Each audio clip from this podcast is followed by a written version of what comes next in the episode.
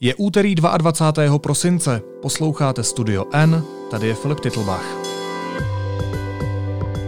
Dnes o muži, který varoval před čínskou společností Huawei.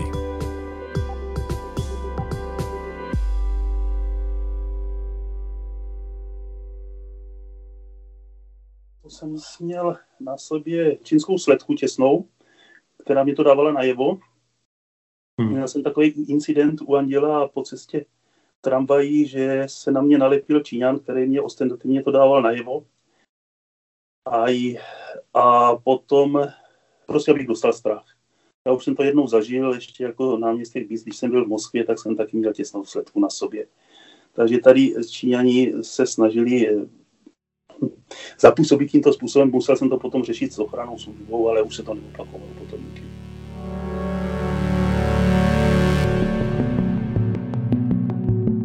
Bývalý ředitel Národního úřadu pro kybernetickou a informační bezpečnost Dušan Navrátil ve velmi otevřeném rozhovoru pro deník N popsal, jakému tlaku čelil od vlády i hradu kvůli varování před čínskou společností Huawei.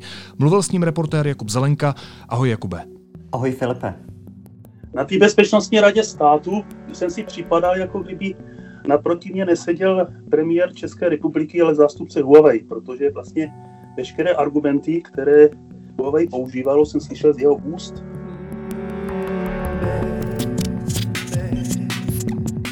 Ten důvod, eh, proč jsem oslovil bývalého ředitele NUKIP Dušana Navrátila, byl ten, že 17. prosince 2018 eh, vydal NUKIP to varování, o kterém eh, následně budeme i mluvit. Varoval před společností Huawei, která může být pro Českou republiku hrozba. Tohleto varování vlastně způsobilo obrovské halo a dostalo nás nějakým způsobem do pozornosti západu i samotné Číny. A právě tohleto jsme po dvou letech chtěli připomenout. Zároveň eh, pan Dušan vrátil v roce 2019 eh, skončil, Andrej Babiš ho vyhodil, zdůvodnil to jeho eh, špatnýma manažerskýma schopnostma i že toho moc neví vlastně o kyberbezpečnosti a že to s Huawei nemělo vůbec žádné souvislosti. No tak uh, jsem vlastně už nevolal řediteli důležité bezpečnostní instituce v zemi, ale volal jsem eh, akademikovi z Masarykovy univerzity, který si mohl dovolit být konečně otevřený a po dvou letech uh, popsat, co se tehdy dělo a jakým tlakům čelil. V létě 2018 na jednání, na jednom jednání premiér vzpomněl to, že vnímá problém, že Huawei zvítězil v Česu. Eh, týkalo se to nějakých datových poulí. Jako jo. To, to byla první věc.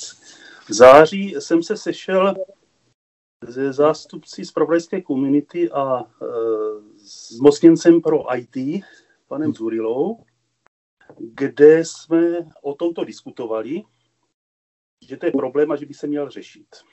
A ten názor byl, byl obecně, že by to měl řešit NUKIP souběžně s tím, teda samozřejmě v Nukipu jsme o tom také e, hovořili, že to vnímáme jako problém a že by se to mělo řešit a že vlastně tyto dvě, dvě, dvě iniciativy se sešly. Já jsem teda slíbil, že e, budeme hledat cestu, jakým způsobem jít. A v podstatě jsme řekli, že půjdeme cestou varování. On to inicioval pan premiér, jestli to chápu správně, že říkal, o tom Česu. Tak já jsem to tak vnímal. V říjnu jsem tedy nachystal materiál, takový, kde, jsem, kde jsme popsali svůj postup a znovu jsem se setkal s zmocněncem pro IT a požádal jsem ho, aby to probral s premiérem. Načež on to probral s premiérem a začátkem listopadu mě řekl v podstatě, že mám zelenou. Pojďme si říct ještě jednu důležitou věc. Kdo to je vlastně Duša Navrátil? On začínal jako politik v 90. letech za ODA a pak eh, vlastně vstoupil do světa služeb, kdy se stal náměstkem BIS, tam byl dlouhé roky a pak vlastně přišel na NBU, Národní bezpečnostní úřad, který dává různé prověrky a podobně. Tehdy byl vlastně ten úřad eh, v takovém trochu rozkladu, kdy čel mnohým podezřením o neoprávněném vydávání různých prověrek a on ten úřad stabilizoval a taky eh, v něm se taky na místě ředitele vydržel nejdéle v historii České republiky. Eh, což vlastně kontrastuje možná trochu i s tím, co říkal premiér Andrej Babiš, že nebyl dobrý manažer. a že té problematice nerozumí. Tehdy, tehdy ukázalo, že vlastně ten útlak stabilizoval. Takže jsme nachystali materiál do Bezpečnostní rady státu, kde jsme vlastně popsali ten postup, jakým způsobem budeme postupovat. Eh, ten materiál byl projednán na výboru pro kybernetickou bezpečnost, kde jsou zástupci zpravodajských služeb a silových, eh, silových rezortů, kde v podstatě eh, tomu nebyl žádný, na žádné výhrady a ten materiál, materiál jsme potom posunuli do Bezpečnostní rady státu. Tady jsem byl trošku nešťastný z vás, protože došlo k úniku informací k vám a vy jste to vydávali někdy na, v polovině listopadu, myslím? No, no, já jsem to, to tady mám v tomto to našel. A e, přiznám se, že jsem byl to nervózní, protože prostě já už jsem zažil tlaky kolem, e, kolem prověrky mínáře, tak jsem se nechtěl dostat do podobné situace, takže jsem, nebyl jsem úplně šťastný z toho, že jste, že jste o tom psali teda v té době. Já chápu, Filipe, že není vlastně šťastný, protože když jsme o tom začali psát, tak tehdy se to varování a analýza těch možností, co ten stát může dělat, teprve rodila.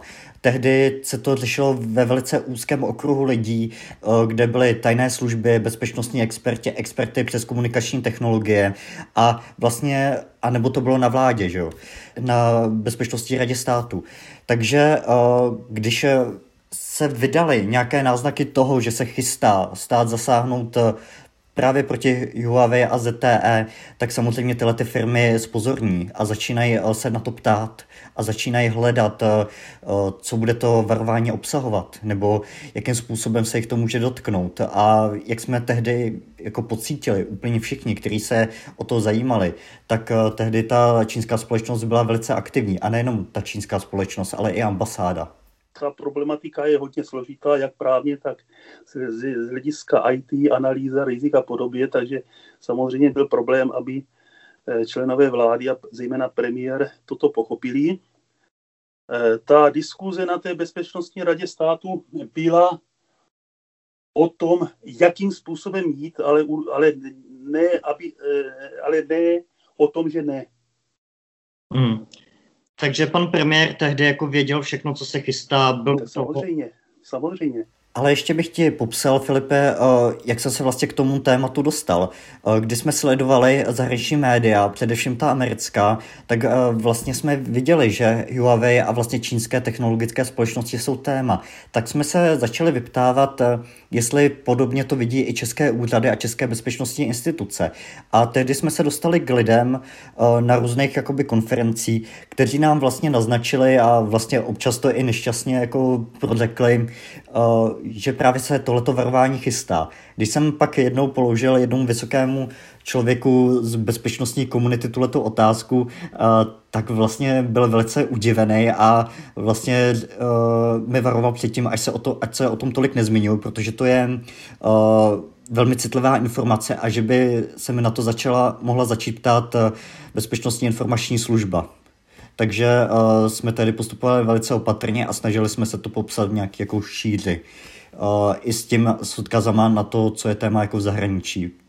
A to je technologické firmy a jejich zneužívání vlastně toho postavení. Já jsem tedy uh, ten materiál, který jsem předložil do Brzky, tak jsem tam dal návrh usnesení, aby nás Brzka pověřila přípravou a chtěl jsem na to lhůtu tři, tři měsíců. Hmm. Eh, pan premiér rozhodl, že bod se přeruší a že to předložíme na příští vládě. Hmm. Takže jsme na to měli pět dní. Dušan Navrátil tvrdí, že měl velice málo času na to, aby to konečné varování napsal. To znamená, že tehdy, když vyšlo, tak eh, nemělo třeba eh, popsáno, popsaný manuál, jak mají ty úřady postupovat. Chyběla tam, chyběly tam různé právní argumentace a podobně. Vlastně to působilo celý, jako že to vystřelili, vystřelili ven, aniž by nad tím jakkoliv přemýšleli. A právě navrátil tvrdí, že to je z důvodu toho nedostatku času. Ano, Huawei bylo téma i mnoho týdnů předtím, ale evidentně tam pak došlo k momentu, kdy Andrej Babiš požadoval, aby byl nějaký konečný výsledek. A ten konečný výsledek tehdy dostal. Takže Dušan Navrátil splnil zadání premiéra, podepsal ten dokument a odjel na vládu. většina ministrů vůbec nechápali ten, ten, ten princip, ten, eh, ten způsob, jakým to varování je konstruováno, jak je vlastně konstruován zákon o kybernetické bezpečnosti, co to je analýza rizik a podobně. Takže to byla taková dosti podivná debata, která si po hodině a půl skončila slovy pana premiéra, když už jste vlastně to podepsal, tak proč tady jednáme? Jak eh, Dušan Navrátil vlastně mluví o tom podpisu a že ho vlastně s tím eh, premiér z té vlády eh, víceméně jakoby vyhodil a říkal, vy jste to podepsal, takže o čem tady jednáme, tak to vlastně dokazuje, že on se tehdy říkal zodpovědnosti. On vlastně mimo jiné říká, je to vaše zodpovědnost, pane ředitele, vy jste to podepsal. Prosím, pěkně choval se někdy jinak, než v, tomto, než v jiných případech, kdy kdyby měl převzít zodpovědnost vlastně někdy jinak.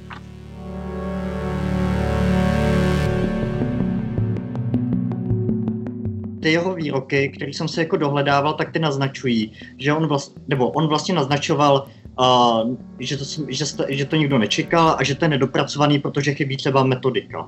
No ale on nám dal úkol, abychom to udělali za pět dní. Mm. Kdybychom, kdybych, kdybych dostal ten termín, co jsem tam si napsal, ty tři měsíce, tak by k tomu byla metodika, bylo by k tomu právní rozbor a tak dále a tak dále. Já nejsem, prosím pěkně, sebevrat, hmm. ale já jsem dostal úkol od premiéra, který jsem musel splnit. Kdybyste ten úkol nesplnil na, za těch pět dní, co myslíte, že by následovalo? Jestli vám no, tak... nesplnitelný úkol? No, tak pan premiér je známý tím, že dává nesplnitelné úkoly, já to takových jsem dostal hodně byly názory takové, že jsem ten úkol dostal, aby ho nesplnil a mohl být odvolán. Hmm. Takové názory se taky objevily. Nevím. Na to právě, právě narážím. Tohle, takhle mi to totiž znělo trochu, že vám dal šibeniční termín u velice zásadního rozhodnutí, protože to nemělo v celé Evropě období. To překvapilo i Spojené státy, to varování. Ano. ano. Ale jako premiér eh, má ve zvyku dávat úkoly v dobách, eh, ve lhůtách naprosto, naprosto nesmyslných a asi nejsem sám, kdo takové úkoly dostává, dostával. Spíš to je jeho vlastnost, jako prostě, prostě dělat, chovat se tímto způsobem. Já myslím, že to je dneska vidět i na chování při koronaviru. To prostě přesně napovídá to, co se stalo tehdy, že je to pravda. Jako, jo. Taky Dušan Vrátil otevřeně mluví o tom, že pan premiér celou dobu věděl, že se něco takového chystá. Jednak zadal ten úkol a jednak to iniciovali inicioval skrze to, že datová úložiště Česu uh, měla vysoutěžit uh, společnost Huawei a to pan premiér považoval za problém. Takže, uh, takže to bylo všechno na jeho zadání. Když to poté vyšlo, tak on se tvářil překvapeně, vlastně se za NUKIP nepostavil. Tehdy uh, samozřejmě chválil třeba BIS, která před Huawei ještě za ředitele Langa taky varovala, ale obecně, obecně uh, tam byly tak uh, protichůdná vyjádření, že vlastně i my novináři, kteří jsme to pozorovali, jsme vlastně si nebyli úplně jistí, jestli vláda bude to rozhodnutí akceptovat. Do toho tehdy nesla zmatek schůzka s čínským velvyslancem v Sokolovně v Průhonicích den před Vánocema, kdy uh, kdy jsme se vlastně dozvěděli, ještě navíc eh, ze stránek uh, čínského velvyslanectví v Praze, že se velvyslanec setkal s premiérem a uh, že se vlastně jako domluvili, že vláda nebude toto, toto varování akceptovat. Což následně Babiš popřel, že řekl, že velvyslanec fungoval nestandardně a od té doby jejich vztahy byly velice špatné. Dokonce v budoucnu mluvil i o možném odvolání tohoto velvyslance kvůli jeho činnosti. A pane Navrátile, jak vypadalo, nebo co se stalo, když jste to vydali? To, byl, to, to bylo velký halo, velký šrumec všude. Ano. Pamatujete si na to, co následovalo hned po tom vydání vlastně? Samozřejmě, velice podrobně. E, to vydání bylo 17. to bylo v pondělí. 20.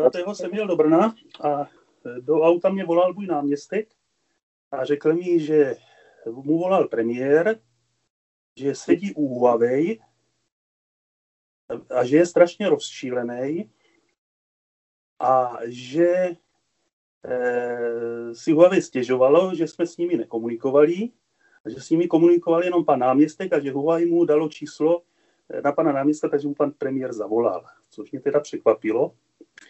A asi půl hodiny poté mě, mě přišla SMS, že je svolána Bezpečnostní rada státu na tu středu toho, toho 21. My se tady, Filipe, bavíme o nějakém varování, ale je důležité říct, co to varování vlastně znamenalo pro Českou republiku a vlastně i pro celý svět. My máme prezidenta, který má velice kontroverzní pro ruské a pro čínské výroky. Máme premiéra, který je nečitelný, který se může vyspat a říct úplně něco jiného, než předtím bylo. A třeba Spojené státy nás v té době nepovažovaly jak za spojence, až budou vést tu ofenzivu proti nástupu těch čínských technologií a proti té hrozbě, kterou ty čínské technologie představují. Vlastně existuje jeden příběh, který vlastně nakousl i pan Navrátil v tom rozhovoru a to je, že existovala nějaká mapa a seznam zemí, který byl v Pentagonu. A tehdy tam vlastně v kolonce spojenců chyběla Česká republika. Právě kvůli tomu, že tady prezident říká tyhle věci a pan premiér se chová takhle. Když se vydal to varování, tak to američany strašně překvapilo. Náš ataše, což je Daniel Bage, musel pracovat přes svátky, setkával se s ním hned po Vánocích, což ukazuje tu obrovskou důležitost, kterou tomu ty americké úřady dali. A on vlastně to varování vysvětloval. Krátce na to přišlo také pozvání Andreje Babiše do Washingtonu. Takže pokud eh, navrátil ze svého manažerského rozhodnutí, uh, nás dotáhl k tomu, že vydal to varování, tak hodil vlastně zároveň nějaké záchytné laso i západu a víc nás přitáhl prostě na západ. A tohle je něco, co mu asi nelze nikdo upřít. Můžeme mu upřít eh, to, že třeba to varování nebylo připravený, můžeme diskutovat o tom, jestli rozuměl kyberbezpečnosti, nebo jestli byl dobrý manažer, ale fakticky, fakticky se nás všimli spojenci a uh, bylo to rozhodnutí, které bylo důležité i v rámci Evropy, protože o, tak silný prohlášení vlastně v rámci EU tady moc nebylo. Ještě k tomu vysvětlení, k tomu té nekomunikaci s Huawei. Hmm. Já jsem, eh, jak, jak pracuje, eh, pracuje Huawei, jsem věděl, že jo, samozřejmě eh, zve státní úředníky, obecně Číňani, zvou státní úředníky do Číny, že jo, tam je povostí a tak dále a tak dále, prostě získávají, získávají vliv. Popisuje BIS ve svých zprávách celá pravidelně a docela tak. Celý předcházející rok se uh, Huawei ke mně snažilo dostat pod různými zámínkami. Snažilo se mě vylákat přes nějakého známého na nějakou schůzku, pak najednou nějaký mě pozvali na nějakou konferenci a pak jsem se dověděl, že, bude, že tam bude Huawei a tak dále. Prostě snažili se se, se mnou se, sejít. Já jsem tedy rozhodl, že se s nimi setká jenom můj pan náměstek, který se s nimi tuším dvakrát, dvakrát sešel, ale že já se s nimi nesejdu. Právě z těchto důvodů, o kterých jsme teďka, teďka hovořili. Což mě potom premiérem bylo vyčteno. Takže já se vrátím teďka k tomu té bezpečnostní radě státu, kde jsem byl pozván i s panem náměstkem pan premiér byl vybaven dopisem od Huawei, které si stěžovalo. Tady ještě, ještě vlastně musím ještě se vrátit a říct jednu věc. Eh, pan pre- premiér bohužel to varování nepochopil, že to varování se týkalo kritické informační infrastruktury, to znamená těch kritických informačních systémů tohoto státu a my jsme říkali, že prvky Huawei v těchto systémech představují riziko. Pan premiér začal okamžitě po tom, po tom varování to pondělí, úterý vykládat, že eh, na vládě se zbavují telefonů Huawei a tak dále a tak dále. Že? Takže, což jsem, když jsem to zjistil, tak jsem věděl, že je zle, tak jsem ještě mediálně vystupoval, že v podstatě mobilních telefonů se to netýká, že se to týká kritické infrastruktury. Takže Eh, Huawei vybavilo pana premiéra eh, dopisem, kde si stěžovalo, zaprvé teda na, na varování a pak si stěžovalo na to, že on vystoupil, vystoupil, eh, vystoupil s tím, že se zbavuje telefonu Huawei a že tím poškozuje jméno společnosti Huawei a tak dále a tak dále a tak dále. Na té bezpečnostní radě státu jsem si připadal, jako kdyby Naproti mě neseděl premiér České republiky, ale zástupce Huawei, protože vlastně veškeré argumenty, které Huawei používalo, jsem slyšel z jeho úst, eh, včetně toho, že eh, to zpráv, tu zprávu o varování eh, četlo 700 milionů lidí na světě a podobně.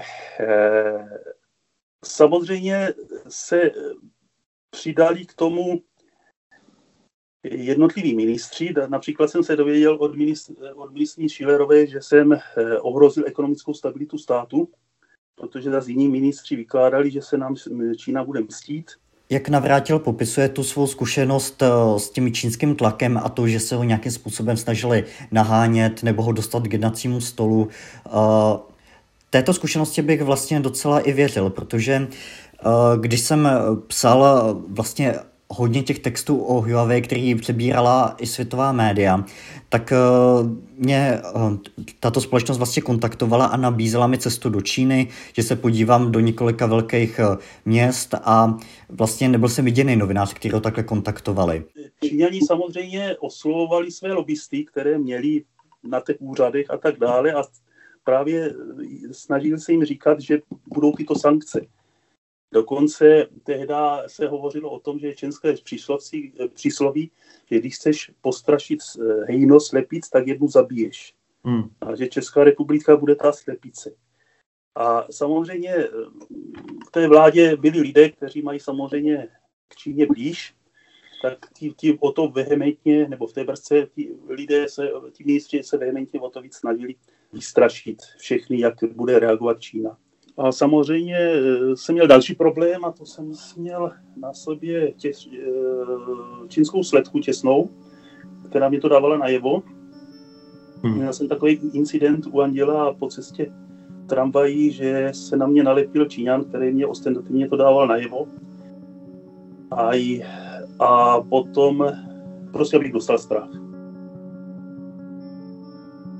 Ta první zkušenost vlastně s tou protistranou byla pro mě taková překvapivá, protože já jsem už nějaké citlivé kouzy v minulosti popisoval, ale tady jsem skutečně cítil jako dost nekomfortní situace typu, Um, že když jsem byl na rozhovoru s uh, ředitelem české a slovenské pobočky Huawei, panem Kedzijou, tak uh, tehdy se mi ptali na, to, na konkrétní zdroje a podobné věci. Byla to upřímně dost nepříjemná atmosféra. Já jsem tam tehdy šel sám s fotografem, což byl můj mladší kolega Adam Hecl, a ten uh, původně myslel, že to odfotí a odejde ale když viděl, jaká je tam atmosféra, že mi třeba za zády sedí lidé a čtou mi mý uh, otázky, nebo že při odchodu se mi právě ptají na ty zdroje, tak on tam celou dobu se mnou zůstal pro jistotu.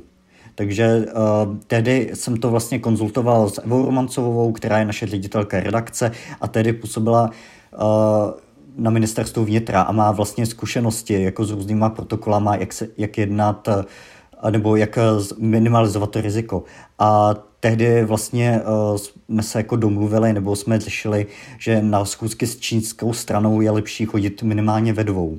Což mimochodem Babi, když se setkal s velvyslancem, nedodržel. On tam byl sám, jednali mezi čtyřma očima a pak to bylo trzení proti trzení. Neexistoval na to žádný důkaz. Takže i minimálně tohleto, že vlastně obě strany tvrdí opač, opačnou věc, eh, to může být vlastně důležitý. Já už jsem to jednou zažil, ještě jako náměstek BIS, když jsem byl v Moskvě, tak jsem taky měl těsnou sledku na sobě. Takže tady Číňani se snažili eh, zapůsobit tímto způsobem. Musel jsem to potom řešit s ochranou službou, ale už se to neopakovalo potom nikdy. Dlouhodobě jsme sledovali kauzu Huawei a vlastně i eh, to varování, co předcházelo a jaká kolem toho byla atmosféra. Věděli jsme, že eh, ten úřad čelí obrovskému tlaku nejenom od té samotné firmy, ale i od vlády a od Andreje Babiše.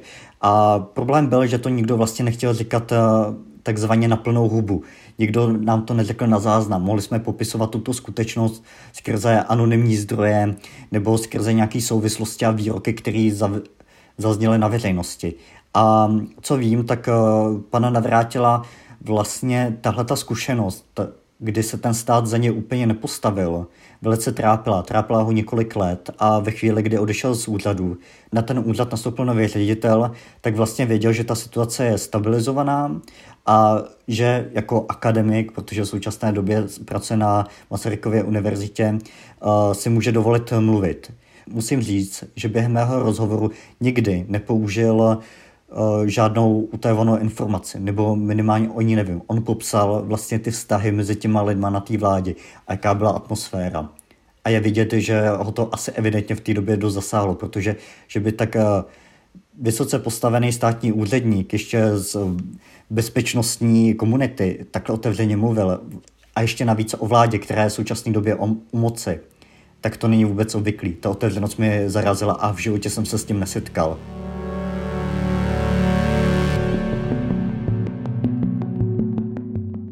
Zajímavá je pasáž, že Duša Navrátil vlastně, uh, vlastně tvrdí, že se za něj dostatečně nepostavila kontrarozvědka BIS a uh, její ředitel Koudelka, protože my jsme viděli, že BIS mělo vlastně ve výročních zprávách Huawei a ZTE zmíněnou, takže vlastně o tom problému vědělo, uh, nějakým způsobem ho asi muselo analyzovat, minimálně museli si být vědomi toho, že to řeší spojenci protože to bylo pro, zahra, pro zahraniční služby jako CIA velké téma. A tehdy, tehdy on měl pocit, že se prostě za ní nepostavili, že jako mlčel, že Koudelka mlčel a ta podpora nebyla dost velká, zvlášť ve chvíli, kdy Babiš, co jsme následně viděli v těch výrocích, vlastně oceňoval práci BIS, ale naopak neoceňoval už tolik práci Noukibu. Za celou dobu jednání u premiéra Babiše byla z jeho strany podpora nulová. Teprve po půl roce začal mediálně, mediálně vystupovat a prodávat. To bohužel je to mrzuté, ale je to tak. Navrátil vlastně tvrdí, že Koudelka má velice blízko k Babišovi.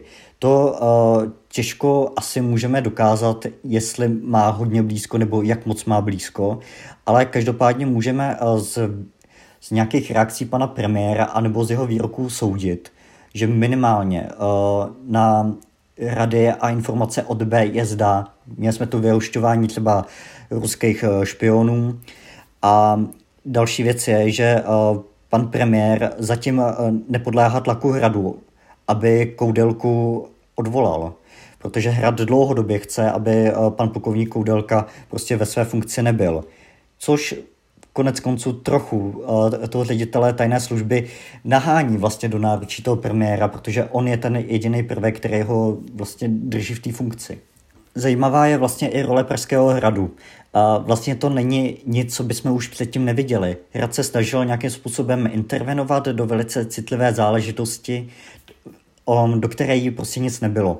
Takže nějaký úředník vlastně volal uh, na NUKIP a snažil se získat ty utajované materiály. Musíme upozornit na to, že vlastně uh, to se nacházelo uh, v režimu tajné, takže jen tak jako někdo s tím manipulovat úplně nemůže, nebo by se to úplně nemělo dostávat někomu do rukou. Mohlo by to být problematický třeba, kdyby se to dostalo do rukou kancléři, kterým mimochodem Dušan Navrátil nikdy prověrku nedal.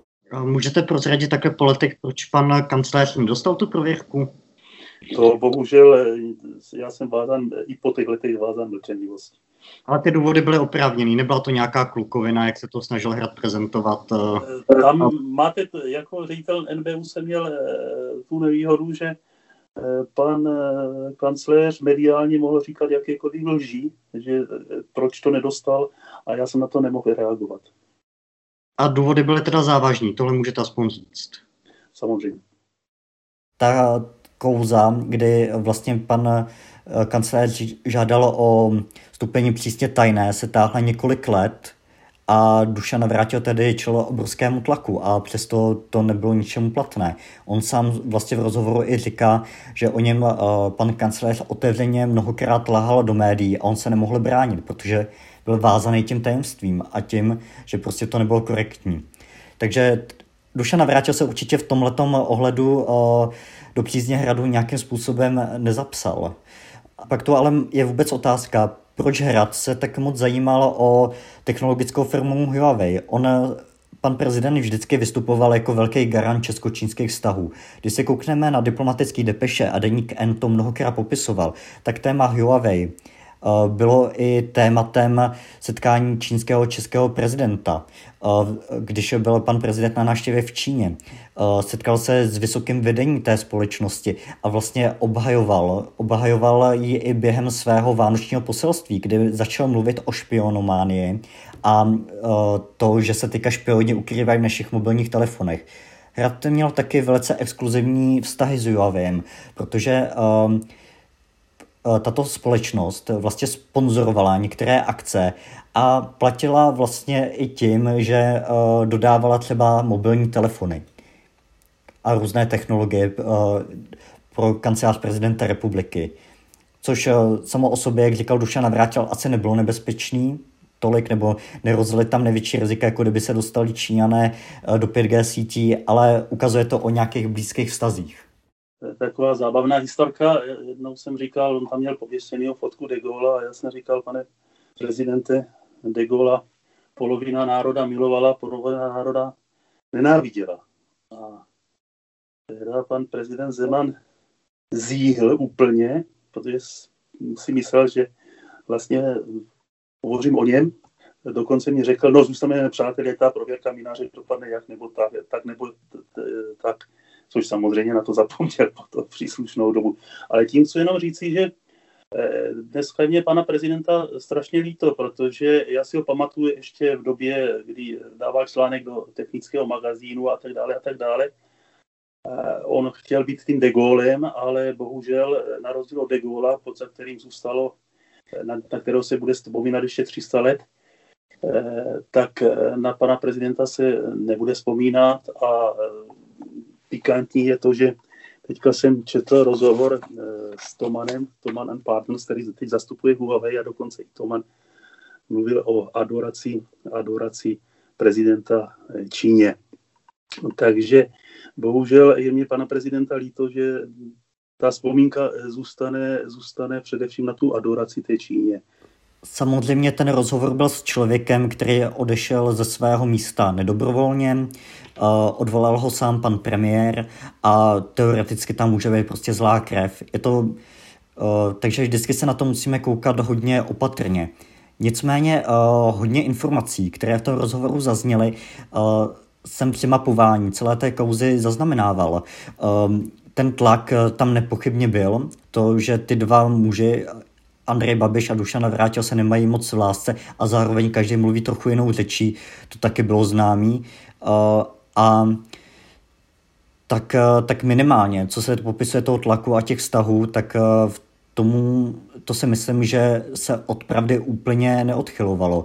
Eh, samozřejmě máme tady detaily třeba o tom čínském sledování na Andělu, kde lidé, kteří byli v nějak, buď v kontrarozvědce, nebo naopak jako eh, v civilní rozvědce a podobně, tvrdí, že eh, ten příběh nepůsobí moc realisticky a nemuselo, nemuselo tomu buď dojít takhle, anebo to nemuselo být panem Navrátěm dobře vyhodnoceno v tu chvíli. Ale tohle to nebyl rozhovor o tom, jaký má pan Navrátil vztahy třeba s tajnýma službama, jaký tam bylo nebezpečí očiněno a podobně. Tohle hlavně vypovídá o tom, jakým způsobem funguje premiér Andrej Babiš, jak eh, funguje ve chvíli, kdy musí převzít zodpovědnost za velice důležité rozhodnutí. A když sledujeme jiné kauzy, když vidíme to, jak se chová během koronaviru, tak vlastně to do toho schématu skvěle zapadá. rozhovor vyšel a samozřejmě my jsme zaznamenali o, o ně obrovský zájem ze strany čtenářů. Ostatní média ho bohužel nereflektovala, i když eh, já zastávám ten názor, že minimálně eh, tuhletu otevřenou spověď bývalého ředitele důležité instituce měli uh, mohli nějakým způsobem reflektovat, protože takhle otevřeně se vlastně ke svému odvolání dosud jakoby nevyjádřil. Co se týče uh, bezpečnostní komunity, tak samozřejmě ten rozhovor vzbudil obrovský zájem. Ale uh, jak už napovídá název, bezpečnostní komunita, to nejsou často lidé, kteří uh, vlastně chodí a otevřeně na Twitteru píšou, tenhle ten rozhovor je třeba skvělý, nebo s tím tím nesouhlasím a podobně. Uh, ta komunikace i s novinářema, i s autory různých uh, citlivých článků může probíhat uh, skrze nějakého jakoby feedbacku, kdy se mimo záznam člověk baví třeba s důležitýma lidma nebo s lidma z této bezpečnostní komunity. A tam to samozřejmě zbudilo protichudní reakce. Někteří uh, byli extrémně naštvaní, berou to jako podraz, že by člověk, který odejde z důležitých pozic, neměl něco takového říkat na veřejnosti, uh, že tam může být osobní, osobní msta a podobně.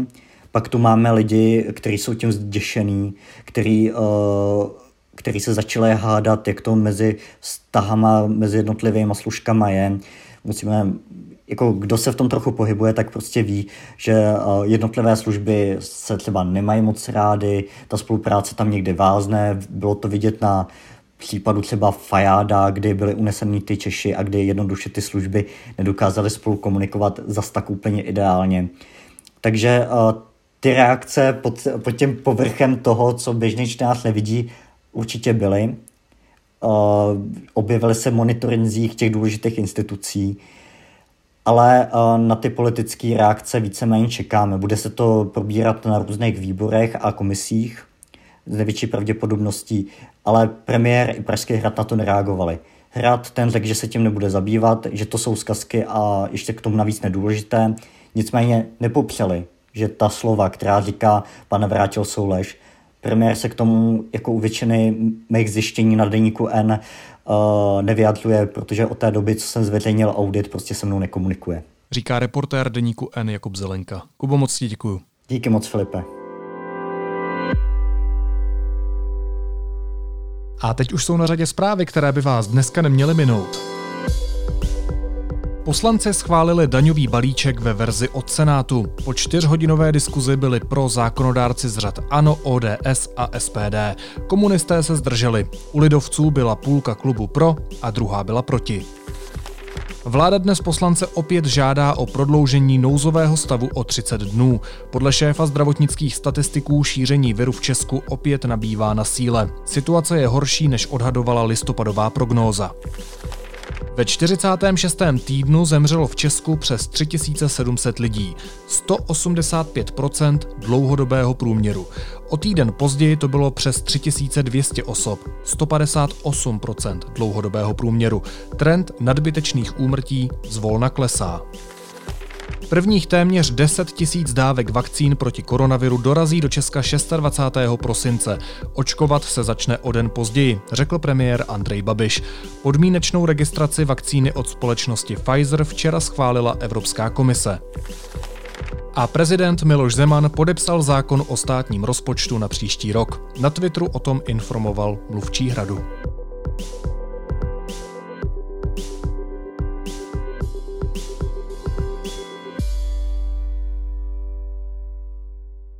A na závěr ještě jízlivá poznámka. Tomia Okamuru dnes u řečnického pultíku ve sněmovně vyrušil telefon. Tady vyzvání telefon Miroslav Kalousek. E, tak to si tady jasně zapomněl, možná je to pana Kalouska telefon, tak já ho tady odložím. A řekl bych citát. Uh, ci, uh, jo, no tak vám, pane Staniro, volá pan Kalousek. No tak to je...